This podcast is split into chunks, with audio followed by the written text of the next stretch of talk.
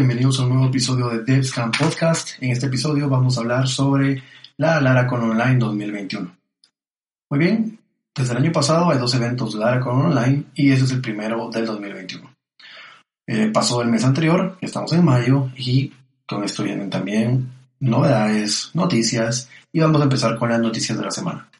Entre las noticias de la semana tenemos que el framework Laravel en abril agregó algunos nuevos métodos que pueden ser interesantes. El método prohibir, que es un método que va a permitir prohibir un valor, una llave, en, por ejemplo, un cuerpo JSON o eh, un input en un formulario y pues la, presencia de, este, de esta llave, de este valor, está prohibido.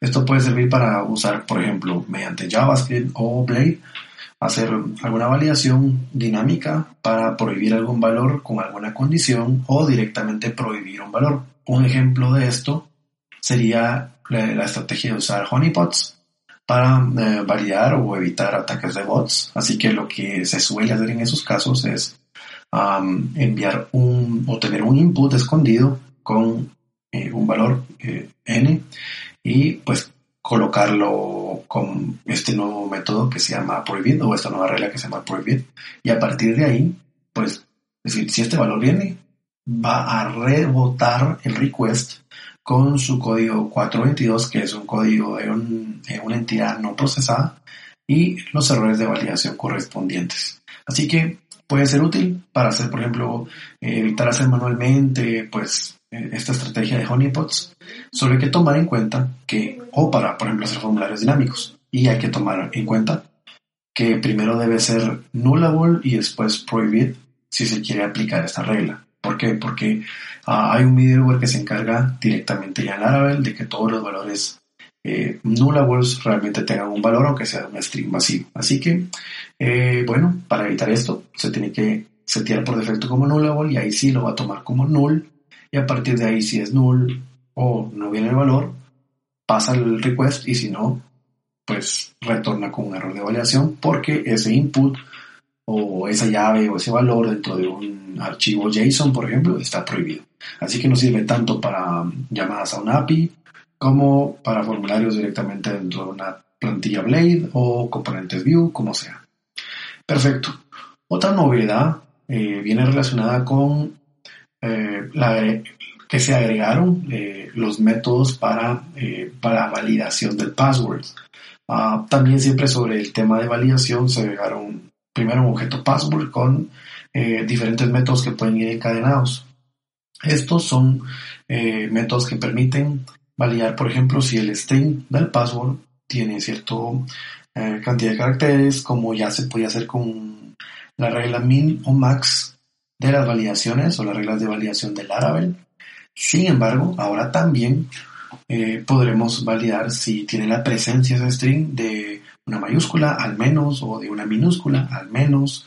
También podemos validar si tiene al menos la presencia de un número. Esto es algo que al hacerlo dinámicamente y encadenando métodos puede ser muy fluido, muy legible. Hay algunos métodos más que nos permiten validar si la regla es de alguna manera pues eh, un password un poco más seguro también, así que es para tomarlo en cuenta. Importante hacer ver que, claro, podemos seguir utilizándolo y nos va a dar eh, muchas facilidades. Y anteriormente, para dar una mejor perspectiva de lo que realmente hace, eh, esta regla es, eh, anteriormente pues se tenía que crear ya sea uno o varias reglas personalizadas con un regex o expresión regular, donde se validara que a partir de ese campo que se recibía si al menos tenía ya sea una mayúscula, una minúscula, y de esta manera validar. Así que, bueno, es una muy buena opción, una opción que nos facilita también ir agregándole seguridad a nuestro password sin eh, tener que estar creando de forma custom algo que, que igual en muchas aplicaciones siempre se necesita y que se puede ir graduando en función de lo que sea necesario. Muy bien. Bueno, ¿qué más tenemos? Tenemos también eh, un nuevo método para la paginación. Bueno, Anteriormente teníamos el método paginate, que por defecto puede retornar 25 valores. Tenemos también la posibilidad de pasarle un parámetro a este método paginate para, digamos, on the fly o en el camino, eh, o directamente en el llamado, eh, cambiar la cantidad de valores que se van a mostrar en una paginación para un modelo específico. También tenemos el método Simple Paginate que me da únicamente pues el link de atrás y adelante o un JSON para poder mostrar con los links del siguiente o el anterior. Esto en función de hacer una query más óptima, ya que al no necesitar calcular todos los números, necesitan menos queries y lo cual resulta en un mejor rendimiento. Bueno, a partir de ahora también tenemos el método cursor, que es un método que permite paginar de una forma más rápida y que también facilita diferentes técnicas como los infinite scrolls. ¿Qué es lo que hace Cursor por detrás? Bueno, nos permite pues ir agregando valores sin repetir valores ya existentes, primero. Segundo, pues es un poco más óptimo. Eh, hay un pull request que pueden, que pueden directamente pues, pues ver en el framework y uh, este les va a mostrar un poquito más de cómo funciona, pero eh, a grosso modo, pues este método no va a agregar un elemento visual como puede ser el método paginate en un template plate. Ah, lo que va a hacer es directamente mostrar un JSON, como lo hace el paginate en una API o el simple paginate, que va a ser útil eh, para los casos de hacer llamados. ¿Cómo funciona? Si, por ejemplo, yo estoy haciendo un, o quiero hacer un infinite scroll, Normalmente cuando llegue a cierta parte del DOM, que debiera ser el final del DOM o, el final de la página, por ejemplo, hacer una, hace una petición para traer más datos. Y así siempre va llenando datos. Sin embargo, yo puedo querer que esos datos no sean repetidos o posiblemente, y esto pasa cuando, cuando se hacen peticiones y se pagina de forma dinámica con JavaScript, en ocasiones muy puntuales se repiten elementos de la paginación.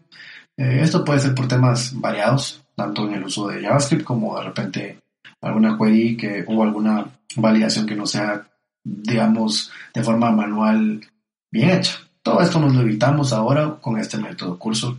Así que es excelente, tiene un muy buen rendimiento y es una muy buena opción. Sobre todo si van a hacer infinite scrolls, aunque no está limitado a eso y podríamos hacerlo para cualquier uso de una API eh, que involucre un archivo JSON. Muy bien, ahora sí pasamos a el tema de la semana que es la Laracon Online 2021. Bueno, entre las novedades tenemos que el método AssertJSON ahora es un método que uh, soporta un closure como parámetro. Y pues eh, por medio de este closure pues podemos validar un poquito más eh, diferentes valores de las llaves que estamos recibiendo. Por ejemplo, qué tipo es, si está presente también un valor eh, son temas que pueden ser útiles, aunque siempre directamente traer eh, un fragmento del JSON o, o un JSON completo para validarlo siempre es más completo, ya que no estamos validando el valor en sí, sino el tipo del valor, por ejemplo, o si está o no presente. Así que bien puede estar presente una llave con un valor null o con un valor que no es el esperado.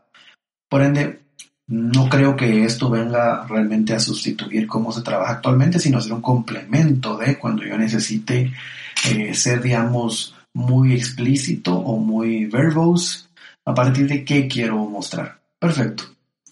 ¿Qué otras novedades tenemos? Bueno, creo que la novedad realmente del evento se puede decir que es el Laravel Octane, que pues para iniciar pues nos preguntaremos qué es. Perfecto, primero es un paquete externo a Laravel que se va a poder instalar y que es oficial como cualquier otro paquete oficial del framework eh, mantenido por el mismo equipo de desarrollo, por Taylor Rodwell, por Mohamed Said, por um, todo el equipo pues, directamente que está relacionado con, con Uno Maduro, con todas las personas que están involucradas en este equipo, me imagino, tienen participación. Y bueno, es interesante porque para instalarlo pues solo necesito usar Composer como cualquier otro paquete puedo testearlo, es open source, así que ah, puedo agregarle Octane a mi proyecto sin tener que pagar eh, nada por usarlo, eso es muy bueno, como en la gran mayoría de paquetes en Laravel, realmente hay uno o dos de pago, pero porque hacen muchísimo más de lo que, de lo que podría hacer cualquier solución open source. Bueno, perfecto. Eh, interesante que, pues, a la hora de utilizarlo implica manejar en vez de mi facade routes para definir una ruta, eh, usa el, el pasado Octane y a partir de ahí se crea una ruta de forma normal, pero utilizando Octane.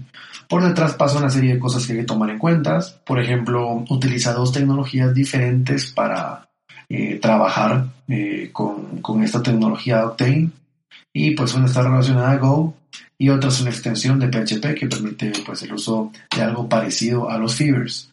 Por cierto, a partir de ahí también podemos eh, ver que prontamente en PHP 8.1 ya se podrán aprobar y creo yo incorporar los fibers uh, para tener eh, asincronía en PHP, lo cual puede ser también muy útil y puede ser una solución que, que sea tal vez un poco más nativa al uso con Laravel Octane.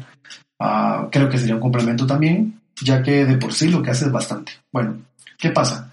Eh, realmente Laravel Octane por detrás mantiene viva toda una instancia de la aplicación, cosa que no pasa normalmente en Laravel por la naturaleza de PHP. Cada vez que hago una petición sin usar Octane, pues toda la aplicación se levanta y normalmente lo que suele pasar es que pues el ciclo del request empieza, se levanta la aplicación, muestra datos y se muere. ¿Por qué? Porque cada petición empieza y termina, vive y muere en un ciclo de, de cada petición. Sin embargo, esto no es igual usando Laravel Octane. Um, por decirlo así, la instancia es una sola instancia de, pues, de toda nuestra aplicación. Si usan Laravel Debug Bar, por ejemplo, pueden usar el feature de timeline y ver cuánto tiempo tarda en levantar toda la aplicación. Así que todo esto es una mejora en rendimiento porque la instancia va a seguir viva siempre. Otro detalle a tomar en cuenta es que vamos a poder soportar muchísimas más peticiones, lo cual es muy bueno. Y por ahí, eh, Matías uh, de Laravel Tip ha hecho algunos tests relacionados a tecnologías que ya manejan la sincronía como Node.js y Go. Y aunque realmente no creo que, digamos, pueda manejar la cantidad de requests de Go, definitivamente creo que a partir de tener los fibers de forma nativa, la mejora va a ser aún mayor. Aún así, es bastante buena y bastante alta. Y sí creo que en algún punto podrá compararse con eh, la sincronía de Node.js, parcialmente o completamente. Todo también depende de mi arquitectura, porque posiblemente con un par de load balancers yo pueda tranquilamente igualar el rendimiento de una aplicación muy óptima en Go, por ejemplo, con la mitad de los costos, la mitad del tiempo, por ejemplo, de desarrollo, o incluso menos. Así que, bueno, es algo a tomar en cuenta. Una novedad importante es que ya Laravel Forge, para quien esté usando este servicio, soporta aplicaciones usando Octane con ambos servicios que utiliza. Así que es una buena opción, es una opción interesante, es una opción que permite concurrencia, va a modificar un poco cómo funcionan nuestras aplicaciones y podemos elegir en qué rutas usarlo y en qué rutas no, lo cual nos da un poco de lo, como lo mejor de ambos mundos. Creo yo que para la gran eh, mayoría de proyectos no es algo que realmente sea necesario. El rendimiento igualmente en Laravel es muy muy bueno y en PHP eh, desde 7 a 8 en general es bastante, bastante bueno. Sin embargo, pues es una opción que está ahí y que nos va a dar como un impulso, como una mejora o mayor. Muy bien. Pues nada, esa sería mi opinión en cuanto a Laravel Octane y pues el cómo usarlo, cómo instalarlo. Ya es parte del framework, digamos, por medio pues de paquetes y ahí está. Eh, perfecto, bueno, vamos a seguir y también comentando un poco más sobre lo que sería, lo que fue la Laracon, eh, tenemos la charla de Bobby Bauman, que fue una charla enfocada a rutas en Laravel, desde lo que es muy básico hasta cómo resuelve, digamos, la aplicación, el route model binding, cómo nos devuelve una instancia cuando pasamos un parámetro y pues la convención que utiliza. Así que um, nos ayuda a entender un poco más de cómo funciona el framework. Yo siento que esta Laracon estuvo muy enfocada en eso, lo cual para mí es muy bueno, porque si bien, claro, a veces es más emocionante eh, ver nuevos features, ver qué está pasando en la comunidad, ver nuevos paquetes, uh, ver cosas que tal vez eh, sumen a nuestro stack o herramientas que hagan más productivo lo que hacemos. Sí creo que nos hace mejores desarrollador, desarrolladores entender eh, cómo funciona el framework, entender un poco más de qué patrones utiliza, cómo funciona por atrás, eh, y eso nos da una mejor perspectiva de qué pasa cuando algo está fallando y a debuguear mejor.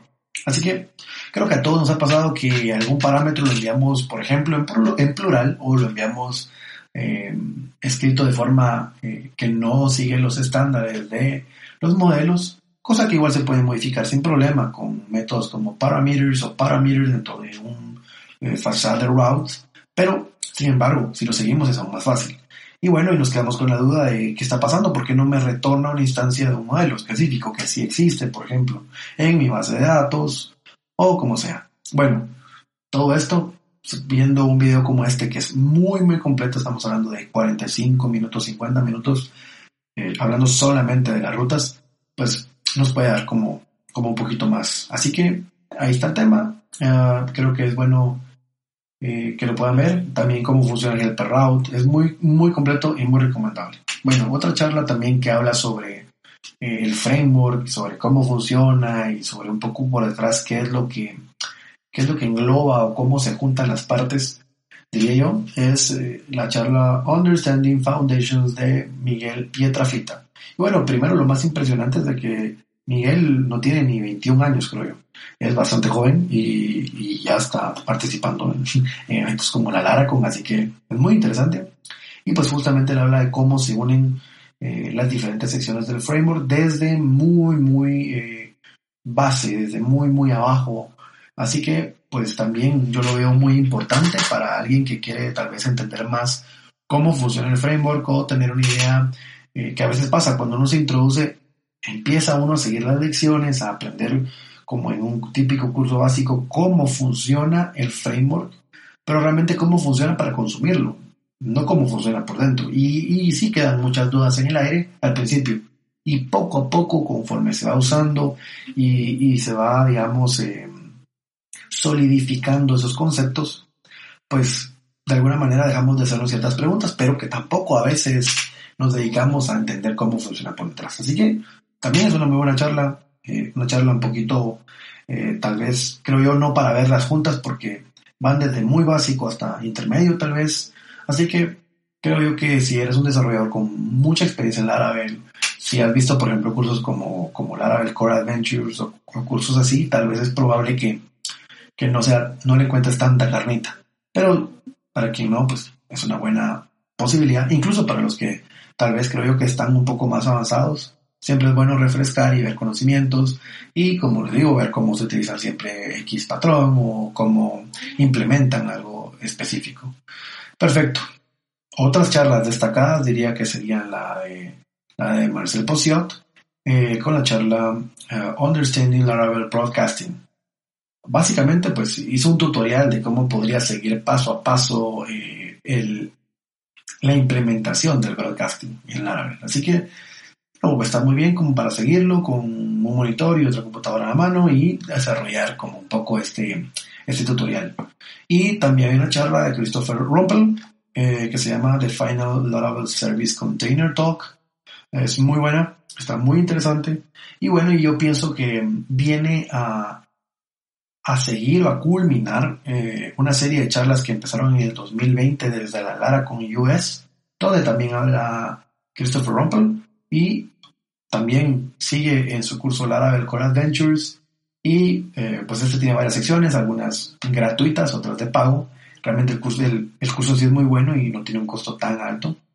Y aunque no suena algo muy sexy o muy emocionante para un desarrollador, realmente es muy útil para ver cómo funciona el framework. Creo que eh, fue mucho el énfasis de esta Laracon, fue muy sui generis en ese sentido. ok, Creo que también entender esta herramienta nos va a hacer mejores developers y como decía en algún punto anterior, también nos va a hacer entender mejor cómo utilizan algunos patrones en el framework y también cómo debullar algunas cosas sabiendo cómo funcionan por dentro. Cuando nos da un error va a ser más fácil entender, bueno, esto va más o menos por aquí o por allá. Y bueno, y aunque eso también nos lo da la misma experiencia trabajando con el framework, pues siempre es útil. Eh, bueno, como recomendación de la semana, aprovechando que el tema de la semana es la Laracon, recomiendo que le echen un vistazo a las charlas en YouTube y en Vimeo. Eh, hay canales donde pueden encontrar las charlas. Eh, hay muchas charlas sobre la Laracon, la Laracon EU de Europa, la Laracon US de, de, pues, United States. Y aunque tardan un poco en liberar todas las charlas de los eventos más recientes, eh, hay muchos que valen la pena y que vale la pena tomarse el tiempo de ver algunas incluso novedades que han pasado hace un año o dos y uno simplemente las ha pasado por alto. Así como otras charlas que pues son más que todo para capacitarnos, para entender algún patrón específico, para entender cómo funciona por dentro el framework o cómo integrar en tecnología nueva. Ah, así que sí, es en inglés y es un tema que puede complicarte, pero pues puedes colocar subtítulos y vas a ir entendiendo por partes o pues hacer el esfuerzo e irlo llevando en inglés. Ah, pero pues no tenemos excusa ya en el 2021 para no mantenernos actualizados. Bueno, por mi parte, esto sería todo y pues ha sido un gusto. Los espero en el siguiente podcast.